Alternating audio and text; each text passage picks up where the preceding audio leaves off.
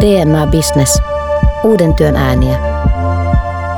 Tervetuloa DNA Businessen tulevaisuuden ammattilaiset podcast-sarjan pariin.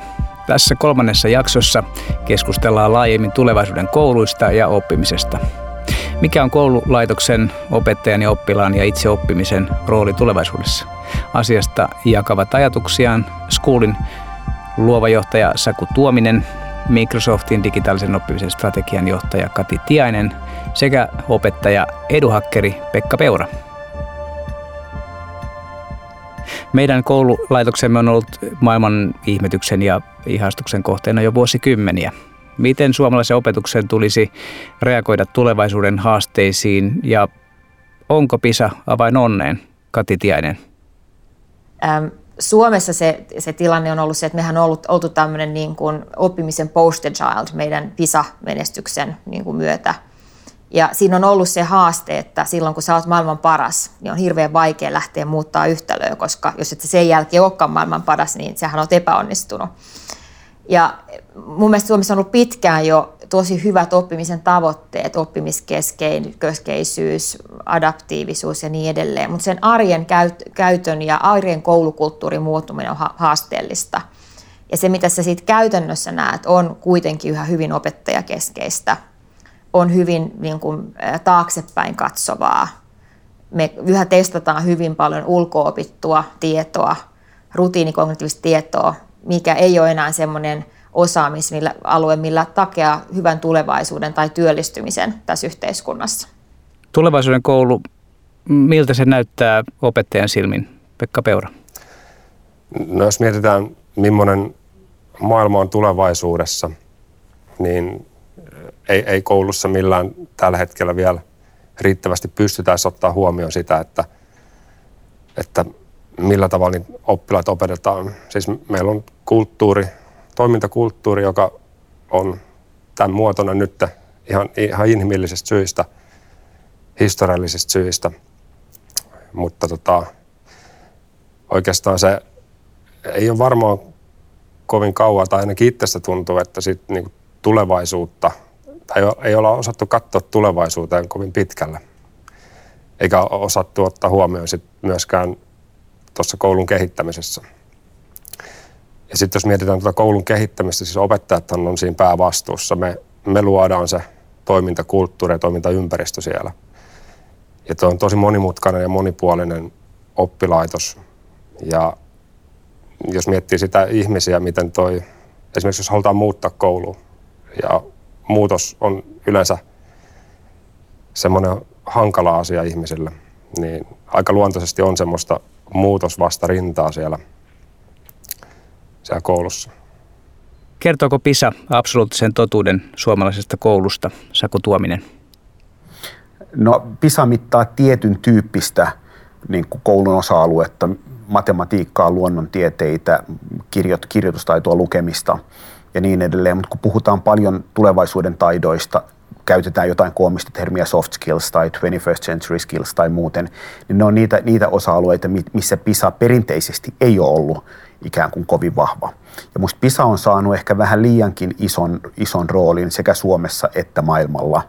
Ja, ja tota, mun mielestä mielenkiintoista on se, että millä tavalla koulut uskaltavat, kun PISAn samaan aikaan kun PISAn rooli kasvaa, niin, niin, niin vaatii aika paljon rohkeutta se, että maat uskaltavat kyseenalaistaa PISAa – ja mun mielestä Suomi pitäisi olla sen kaltainen maa, missä uskalletaan, uskalletaan surutta kyseenalaistaa myös PISA. Et PISA ei ole ainut autuaksi tekevä, vaan nyky, menestyvä koulu on paljon muutakin kuin PISA. Maailma ja työelämä sen mukana muuttuu näinä vuosikymmeninä radikaalisti. Valmistaako koulu tulevaisuuden työhön vai valmistaako se tähän päivään? Kyllä me katsotaan takapeiliin ja, ja, ja toisaalta koulutuksen täytyy pitää myös huoli siitä niin kuin sivistyksellisestä osaamisesta, historiallisesta taustasta, mistä me tulemme, mitä me olemme. Mutta kyllä mä sanoisin, että jos me otetaan nyt tämän päivän niin kuin koulu ja verrataan sitä sata vuotta vanhaan kouluun tai siihen luostarikouluun, niin aika samat periaatteet siellä toimii. Jos me katsotaan tämän päivän niin kuin koulurakennusta, niin se on hyvin tämmöinen Fordilainen paikka. Siellä, siellä oppilaat, käydään iso keskustelu siitä, että mikä on oikea oppilasryhmän koko, että mikä on se oikea määrä oppilaita, jotka sitten altistuu tietylle aineelle ja niin nuoret menee sitten koulun käytävää pitkin, vähän niin kuin tiedon liukuhihnaa pitkin seuraavaan altistuspaikkaan, seuraavalle aineelle. Ja oppituntien mittakin, niin se 45 minuuttia pohjautuu aikuisen keskittymiskykyyn, eli siihen, kuinka paljon opettaja jaksaa opettaa, ei siihen, mitä oppilas jaksaa oppia. Ja samaan aikaan tämä meidän niin työelämähän on muuttunut sellaiseksi, että meillä on kahdenlaista osaamista. Meillä on toisaalta sellaista yleisosaamista, ihmisiä, jotka on vähän liimoja eri, eri osaamisalojen välillä, jotka pystyy johtamaan projekteja, kommunikoimaan. Ja sitten on taas todella syvää asiantuntijuutta. Ja mä sanoisin, että ihan tavallaan tästä niin kuin perusmallissa, missä me ainekohtaisesti niin kuin pääntetään tietoa ulkoa, niin se ei tuo niitä taitoja, jos on pitäisi nimenomaan pystyä yhdistämään erilaisia asioita – tuoda omaa persoonaa, omia kommunikaatiotaitoja esille. Eli se on iso haaste, koska jos se fyysinen koulurakennus ohjaa sitä, minkälaista oppimista siellä voi tapahtua. Ja nyt jos oppimisen pitäisi olla yksilöityä ja yhteisöllistä, niin se vaatisi ihan erilaisia fyysisiä oppimisympäristöjä. Eli sama muutos, mikä on tapahtunut ehkä toimistoissa viimeisen 20 vuoden aikana, niin sen täytyisi tapahtua myös niissä fyysisissä koulurakennuksissa tunnut olevan sitä mieltä, että perinteinen ulkoa opettelu ei edusta tulevaisuuden oppimista. Millaista oppimista suomalaisen koululaitoksen tulisi sitten fasilitoida, Pekka Peura? Jos mietitään, että mikä on, mikä on oleellisinta oppimisessa tässä hetkessä. Ensinnäkin musta tuntuu, että me ollaan vähän ymmärretty väärin käsite oppiminen, että, että mitä se tarkoittaa. Tosiaan jos mietitään, että, että, että miltä se koululaitos yleensä näyttää tai miltä kuvitellaan, että koululaitos näyttää.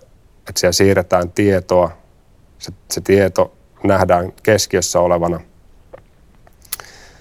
niin kyllä oppiminen ehkä kuitenkin voisi olla jotain muuta kuin sen tiedon määrän lisäämistä ihmisessä.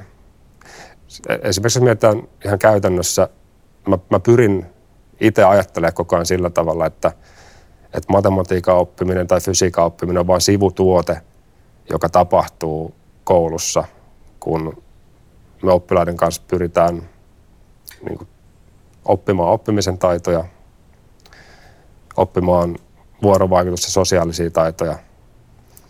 Eli mä, mä haluan ajatella, että ne olisi aina kaiken toiminnan keskiössä. Ja sitten vaikka, siis mulla on aina opettajana vastuu opettaa mun oppijan, että jos me opiskellaan vuorovaikutustaitoja, sosiaalisia taitoja, opiskelutaitoja siinä ainekontekstissa, niin sivutuotteena tulee sitten ihan siedettävä määrä myös sen oppijan ja oppimista.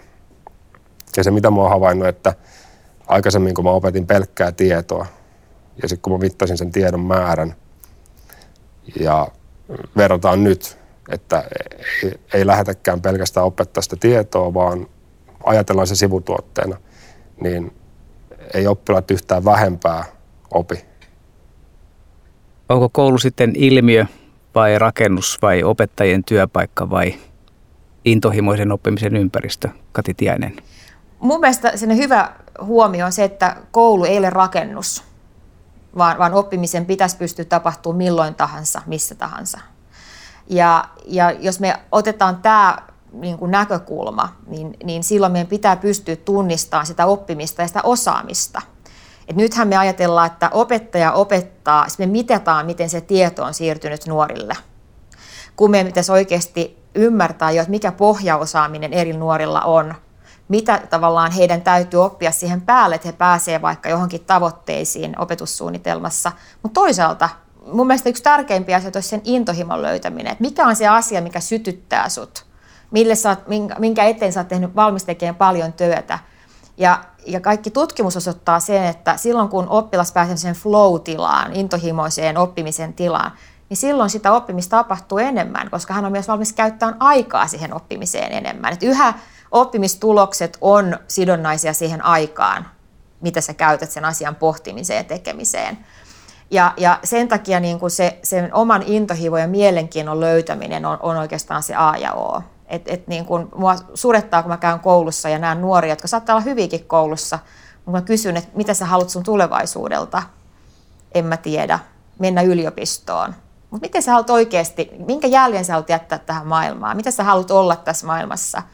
Se on, se on iso kysymys ja, ja se on entistä enemmän iso kysymys, koska me katsotaan tulevaisuutta eteenpäin, niin tämä automatisaatio, robotiikka, tulee viemään Suomesta noin, noin parisataa tuhatta työpaikkaa, noin 30 prosenttia niistä työnimikkeistä, mitä meillä on tänä päivänä, tulee häviämään Suomesta. Ja Suomi on itse asiassa helpossa tilanteessa, Euroopassa on keskimäärin 40 prosenttia.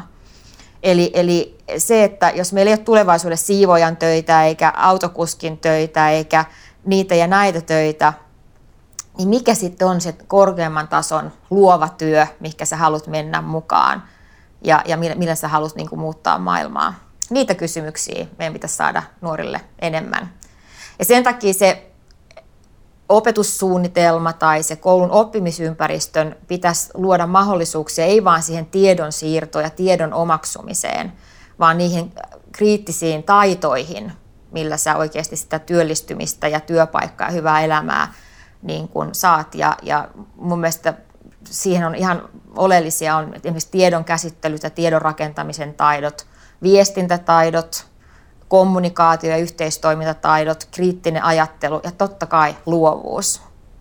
Miten me saataisiin luovuus osaksi sitä oppimista ja, ja nuorten elämää? Miten, miten me voidaan rakentaa se Suomen seuraava liippi, kun me halutaan olla se luova teknologia, niin kuin Dreamland?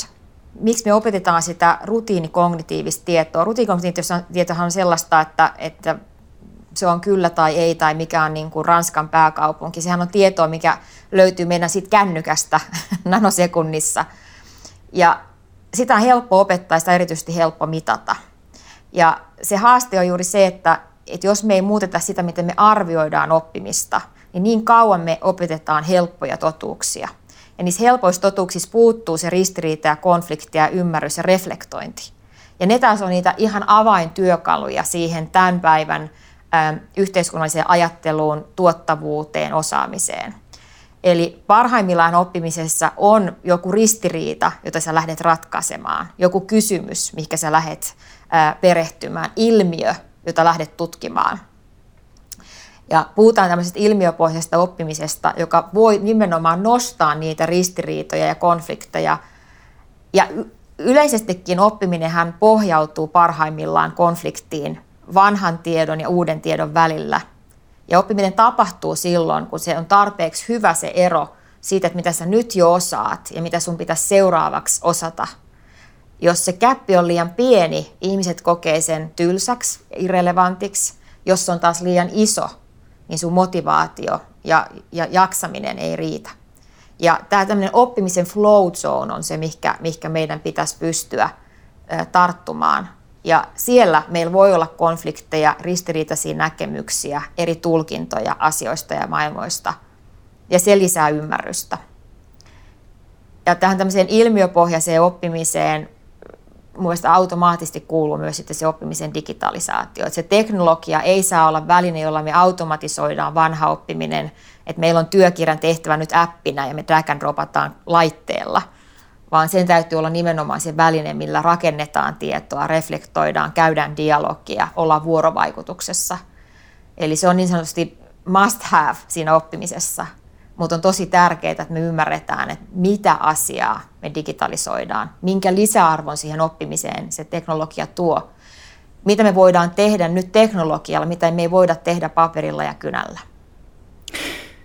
Kun koulu loppuu, loppuu oppiminen, Saku Tuominen? mä olin, mä olin puhumassa yhden lukion opiskelijoille ja sitten se 17-vuotias tyttö kysyi, että, että mitä mieltä olet, että mä oon 17 enkä vieläkään tiedä, mikä, mikä mun ammatti tulee tässä elämässä olemaan, että onko nyt jo liian myöhäistä. Niin mä sanon, että vaikka sä tietäisitkin, niin todennäköisesti tulee muuttumaan hirveän monta kertaa. Eli mä luulen, että, että koulun keskeinen lupaus, että koulu antaa aika hyviä valmiuksia elämässä, elämässä pärjäämiseen riippumatta siitä, mitä elämässä tapahtuu. Ja miten sen kaltainen mindset syntyy, niin mä luulen, että se syntyy sitä kautta, että koulu työntää oppilaita koko koulussaoloajan yllättäviin tilanteisiin, missä ei välttämättä ole alkuun ihan helppo pärjätä – ja sitten kun oppilas huomaa, että pärjään täällä, pärjään täällä, pärjään täällä, niin siitä alkaa kehittyä semmoinen mieli, että vau, että itse asiassa mä varmaan pärjään aika monessakin, monessakin tota, mm, asiassa. Ja jos taas toisinpäin on niin, että koulu opettaa lapsille asioita, missä hän on huono, että hän oppii musiikissa, et en ole kovin musikaalinen, oppii kuvaamataidossa, et en osaa piirtääkään, oppii kuva, kuva kotitaloudessa, että ei musta ruoanlaittajaksikaan ole, niin se on huono mindset, että musta parhaimmillaan koulu antaisi oppilaille kuvia, että, että, että musiikissakin hän saa tiettyjä onnistumisen elämyksiä, jotka voivat olla erilaisia kuin jollain toisella, mutta silti arvokkaita. Ja mä esimerkiksi tykkäsin hirveästi, yksi Veiston opettaja sanoi, että hän opettaa nuorille ongelmanratkaisua linnunpönttöjen avulla. Ja sillä tavalla, että sanoi, että rakentakaa linnunpönttö, en kerro, miten liitokset tehdään. Ja sanoi, että se oli tosi palkitsevaa, että nuori mietti itse, no miten mä ne liitokset teen. Sanoi, hyvä kysymys, mieti. Ja yhtäkkiä siitä tulee tavallaan sellainen, mikä saattaa olla hyödyllinen monilla, monilla yllättävilläkin elämänalueilla. Miten sitten arvioinnin pitäisi muuttua? Tällainen luontaisesti suuntautuva ja kiinnostukseen perustuva oppiminen ei voi olla samoilla mittareilla arvioitavaa kuin perinteinen rutiinikognitiivinen. Millä mitataan oppimaan oppimista? Ää, jos mietitään, että arviointi on keskiössä tuossa siitä, miten tätä toimintakulttuuria kehitetään, musta tuntuu, että me ymmärretään myös termi arviointi vähän väärin. Eli, eli tällä hetkellä valtaosa opettajista ajattelee, ja varmaan koko yhteiskunta, että arviointi on sitä, että jonkun opiskella joku asia, sen jälkeen mitataan, testataan se osaamisen taso ja sitten annetaan sitten jonkunlainen palaute, joko numeromuodossa tai voisi olla suullinenkin palaute. Ja mä oon erittäin iloinen siitä, jos miettii, että uudet opetussuunnitelmat tulee tänä vuonna 2016. Niin siinä arviointi nähdään paljon laajempana kokonaisuutena. Siellä, siellä ei puhuta enää niinkään osaamisen mittaamisesta, vaan siellä arviointi nähdään tavoitteiden asettamisena, joka voi olla oppilaille henkilökohtainen. Ja arviointiprosessi on siis oppilaan ohjaamista ja kannustamista vuorovaikutuksessa sen oppilaan kanssa. Ja kun me puhutaan arvioinnista, me hyvin helposti mietitään numeroa. Ja ainoa, mitä on helppo mitata, on tiedollinen osaaminen. Oikeastaan nämä kaikki oleelliset taidot, oppimisen taidot, vuorovaikutustaidot, niiden mittaaminen on todella vaikeaa. Ja siitä ehkä pitäisikin päästä siihen, että mitä on mielekästä mitata tai tarvitaanko me ylipäänsä sitä mittaamista. Jos me pystytään mitata tiedollista taitoa, sitä voi tehdä pienessä mittakaavassa, jos se nähdään järkevänä. Sitten toisaalta mä olen, miet- miettinyt, että voisiko järkevämpää olla se, että se oppilas itse pystyy tunnistamaan, mitä hän osaa jolloin periaatteessa me ei tarvittaisi enää semmoista arviointia, joka tähtää tiedollisen taidon mittaamiseen. Var, varmaan koulun niin kuin yksi isoimpia haasteita kaikkialla maailmassa on arvostelun haaste. Eli tarkoittaa käytännössä sitä, että millä tavalla oppimista arvioidaan. Ja se on ollut jolla, jossain määrin helppoa mitata, mitata ikään kuin oppimista tai, tai kehitystä, jos kyseessä on ollut vaikkapa ulkoa muistaminen, että kuinka, kuinka hyvin osaat tietyt taidot, kuinka hyvin osaat tietyn litanian, kuinka hyvin muistat joet, kuinka hyvin muistat kasvit. Mutta jos puhutaan kyseenalaista kyseenalaistamisesta, niin kuinka hyvin kyseenalaistat, miten kyse, jos opet, oppilas kyseenalaistaa opettajan tai koulun, kuinka saako hän hyvät arvosanat, co-creation, mikä on ihmisen niin kuin organisatorisen mielen luonne, miten hän ratkaisee ongelmia veistotunnilla. Ne on ihan uuden tyyppisiä asioita, että miten näitä arvioidaan. Ja, ja mielenkiintoinen on se, että jos todetaan, että ala-asteella arvioidaan vähemmän ja vähemmän, yläasteellakin arvioidaan, mutta silti kaikki johtaa ylioppilaskirjoitukseen, niin ikään kuin se koko, koko järjestelmä on, on ongelmallinen, jolloin pitäisi pitäisi, monet puhuu siitä, että koulujärjestelmän uudistamisen pitäisi jollain tavalla lähteä arvostelun tai arvioinnin uudistamisesta. Ja, ja mä, oon, mä oon hyvin pitkälle samaa mieltä siitä. Niin, ei meillä, ei meillä hirveästi kokeita enää työelämässä ole. Kyllä me ollaan siinä jatkuvassa arvioinnissa ja itsearvioinnissa ja reflektoinnissa. Ja, ja, ja tota, meillähän on ollut nämä elementit ihan valtavan pitkään meidän opetussuunnitelmassa ja tavassa oppia, mutta, mutta se haastehan näissä on aina, että miten se käytännön toimintakulttuuri muuttuu, että miten vaikka oppilaiden itsearviointi tai vertaisarviointi saataisiin positiivisessa mielessä mukaan. Entä opettajat? Pekka, sä oot eniten kartalla. Miten sä koet sun duunin muuttuvan tulevaisuudessa? tuolla kentällä on valtavasti opettajia, jotka kehittää sitä toimintaa. Ja mä omalta kohdaltani mä yritän katsoa, että missä tulee ne rajat. Eli mä, mä testailen niitä rajoja, pyrin viemään niin kuin ajatuksen tasolla äärimmäisyyksiin niitä kokeiluja. Ihan vaan sen takia, että no ensinnäkin mä haluan itse oppia ihmisistä, oppilaista, miten ne käyttäytyy erilaisissa ympäristöissä, siis turvallisissa ympäristöissä. Se on lähtökohta kaikelle.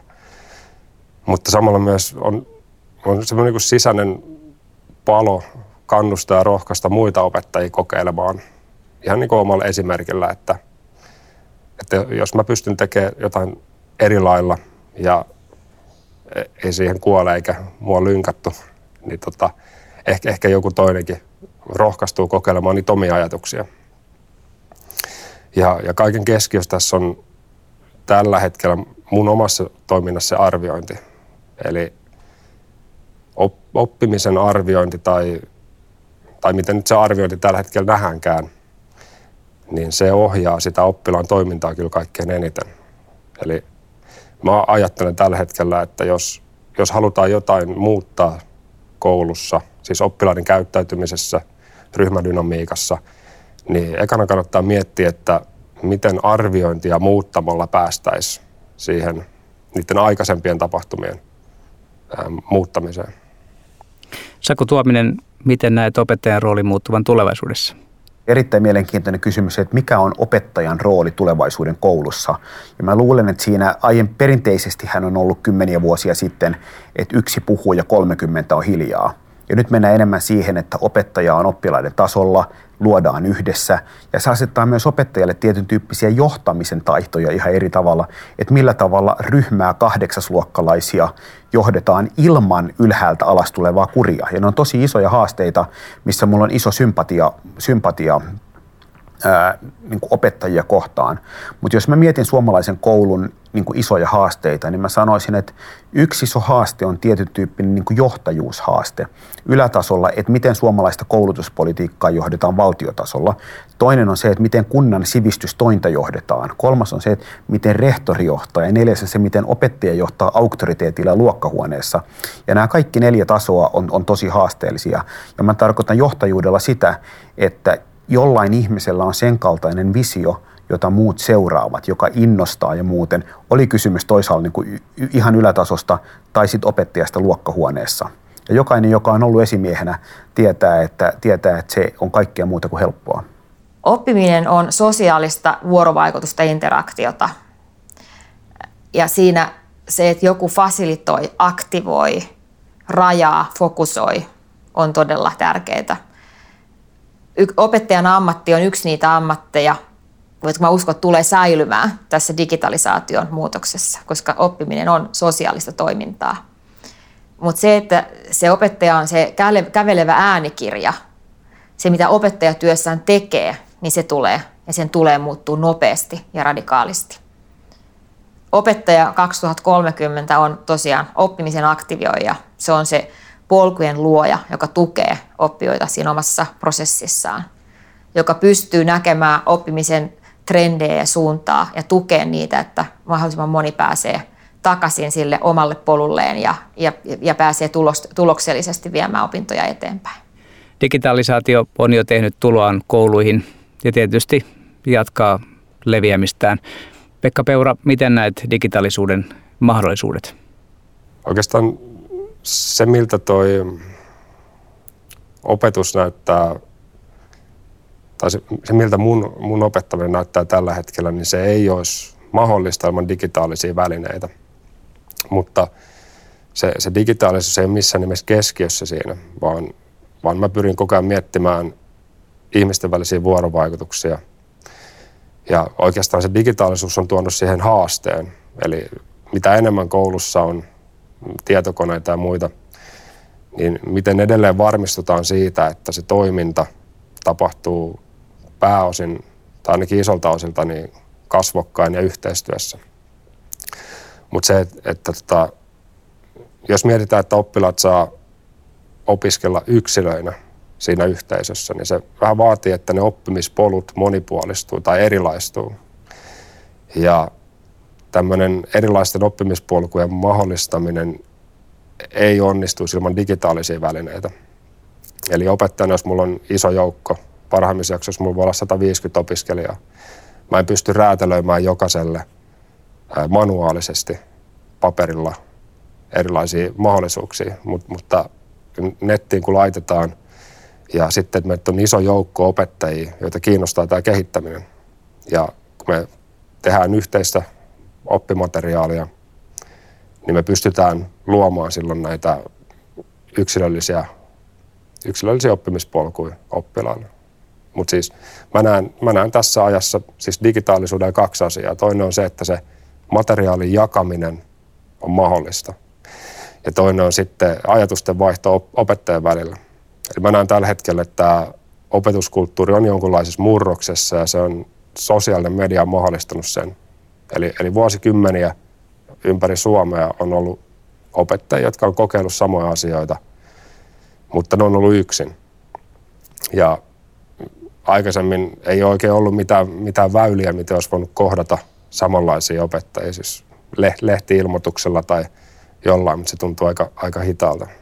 Niin nyt sosiaalisen median kautta niin me ollaan pystytty siis sam- samalla tavalla ajattelevat ja, ja tota, saman tavoitteen, mission omavat opettajat, niin ollaan pystytty yhdistyä isommaksi joukoksi ja jakamaan materiaali, mutta myös oppimaan toisiltaan paljon. Digitalisaatio voi poistaa esteitä kaikilta oppijoilta. Et jos sulla on erikoistarpeita vaikka, vaikka tosiaan lukihäiriön suhteen, mutta myös muikin voi olla näköön tai, tai ihan niin kuin käsien motoriikkaan liittyen. Se, se tosiaan tasa-arvostaa kaikkien mahdollisuutta oppia tai, tai tehdä tuottavaa työtä. Ja, ja se, mikä vielä sitten, jos ajatellaan pelillisyyttä ja, ja tällaisia elementtejä, niin se tuo sitten siihen vielä lisää sen, sen oman suorituksen lisäksi sen, että jokaisesta oppilasta tulee resurssi. Meillä on ollut hienoja kokemuksia tästä tota, noin, Minecraftin hyödyntämisessä, oppimisessa, miten sillä voidaan niin kuin, luoda aitoa ongelmanratkaisua, aitoa yhteistoimintaa oppilaiden kanssa. Lähdetään suunnittelemaan, toteuttaa isoa projektia. Ja yhtäkkiä jokainen sen luokan ja ryhmän oppilas onkin tärkeä tekijä sitä isoa kokonaisuutta. Se luo, luo myös sitä yhteisyyden ja merkityksellisyyden tuntua.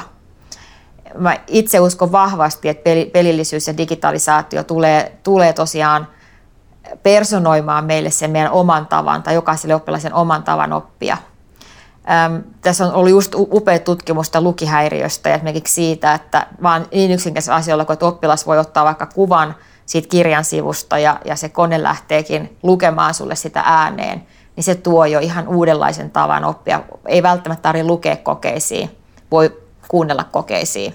Tai sitten me voidaan jopa ajatella, että tarvitaanko me niitä kokeita enää. Voitaisiko me miettiä, että, että sen oppimisen arviointi onkin jatkuvaa, miten sä teet projektia, kuinka hyvin sä asetat kysymyksiä, miten sä rakennat tietoa. Onko se, että joku osaa ulkoa jonkun asian, kirjoittaa lyijykynällä paperiin, onko se oikeasti se aito tapa tutkia sitä osaamista ja sitä, mitä tästä aihepiiristä pystyy kontribuoimaan? No, mielenkiintoista, kun puhutaan digitalisaatiosta kouluissa, niin, niin pitää aina lähestyä siitä, että mistä siinä ihan oikeasti on kysymys.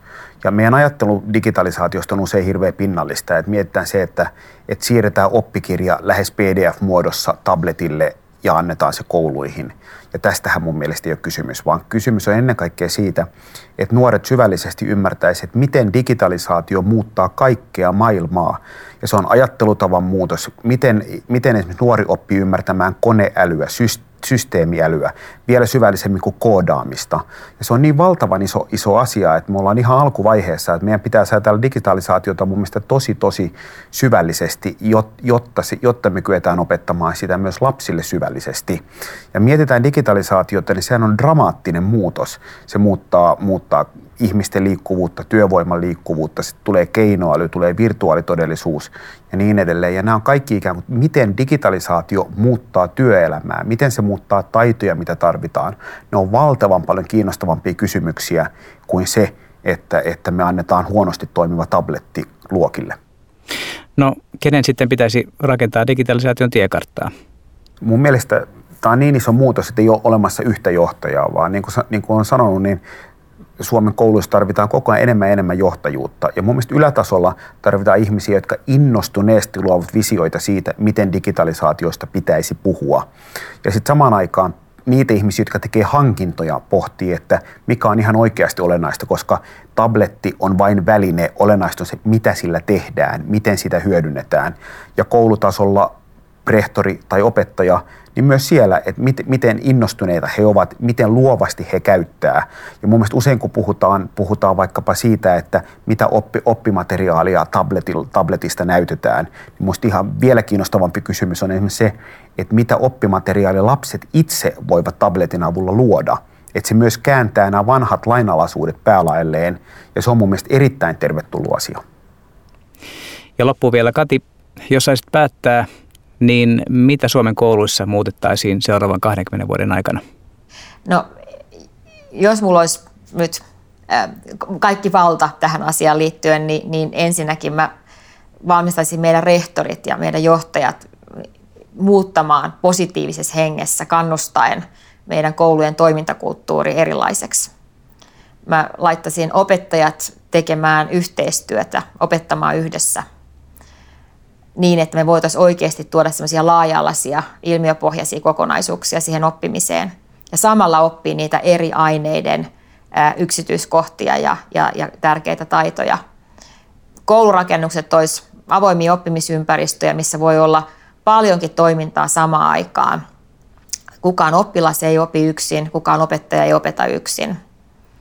Ja me voidaan nähdä sen selkeä jatkumo siihen koulussa tapahtuvaan oppimiseen ja sitten siihen, mitä oppilailla tapahtuu vapaa-aikana ja, ja elämässä noin yleensä. Meillä olisi välineitä, joilla me voidaan hyödyntää dataa oppimisen ja oppimishaasteiden tai ongelmien ratkaisuun. Me voidaan nähdä jo vähän ennustaen, että jos tämä trendi jatkuu, niin mitä, mitä siitä tulee ja seuraa ja miten me voidaan positiivisesti vaikuttaa nuorten elämään. Sitten mä haluaisin myös, että niillä lapsilla, joilla on iso intohimo tai osaaminen johonkin asiaan, niin ne vois mennä siihen asiaan mahdollisimman pitkälle. Eli se, että koulu ei olisikaan enää aikaan sidottu, vaan, vaan se olisi myös suoritusperusteinen. Että me katsottaisiin, mikä on oikeasti jonkun oppilaan osaamistaso ja rakennetaan siitä se oppimispolku. Ja mun mielestä teknologia tämmöisessä mallissa, niin se on hyvä renki. Teknologia on huono isäntä koulussa – Mä oon nähnyt lukemattomia epäonnistuneita digitalisaatiohankkeita, joissa tehdään se asia teknologian ehdoin. Mutta se on ihan väärimmäisen tärkein mahdollista ja siihen viestintään, kommunikaatioon, tiedon rakentamiseen, ongelmanratkaisuun, luovuuden toteuttamiseen. Ja jos siihen vielä sitten otettaisiin tämmöiset data ja big data mukaan, niin mä uskoisin, että koulusta voisi tulla sellainen paikka, joka on tärkeä positiivinen tekijä nuorten kasvussa ja auttaa sekä meidän nuorille hyvän tulevaisuuden, meidän sukupolvelle verorahat, kiitos vaan, mutta sitten myös tota noin, niin sen, sen kansallisen hyvinvoinnin ja pärjäämisen tässä globaalissa taloudessa, missä miten tavalla tai toisella on pärjättävä. Suomi on maailman koulutetuin kansa. Pidetään huoli, että pysymme myös sellaisena. Suuri kiitos oppimisen asiantuntijoillemme.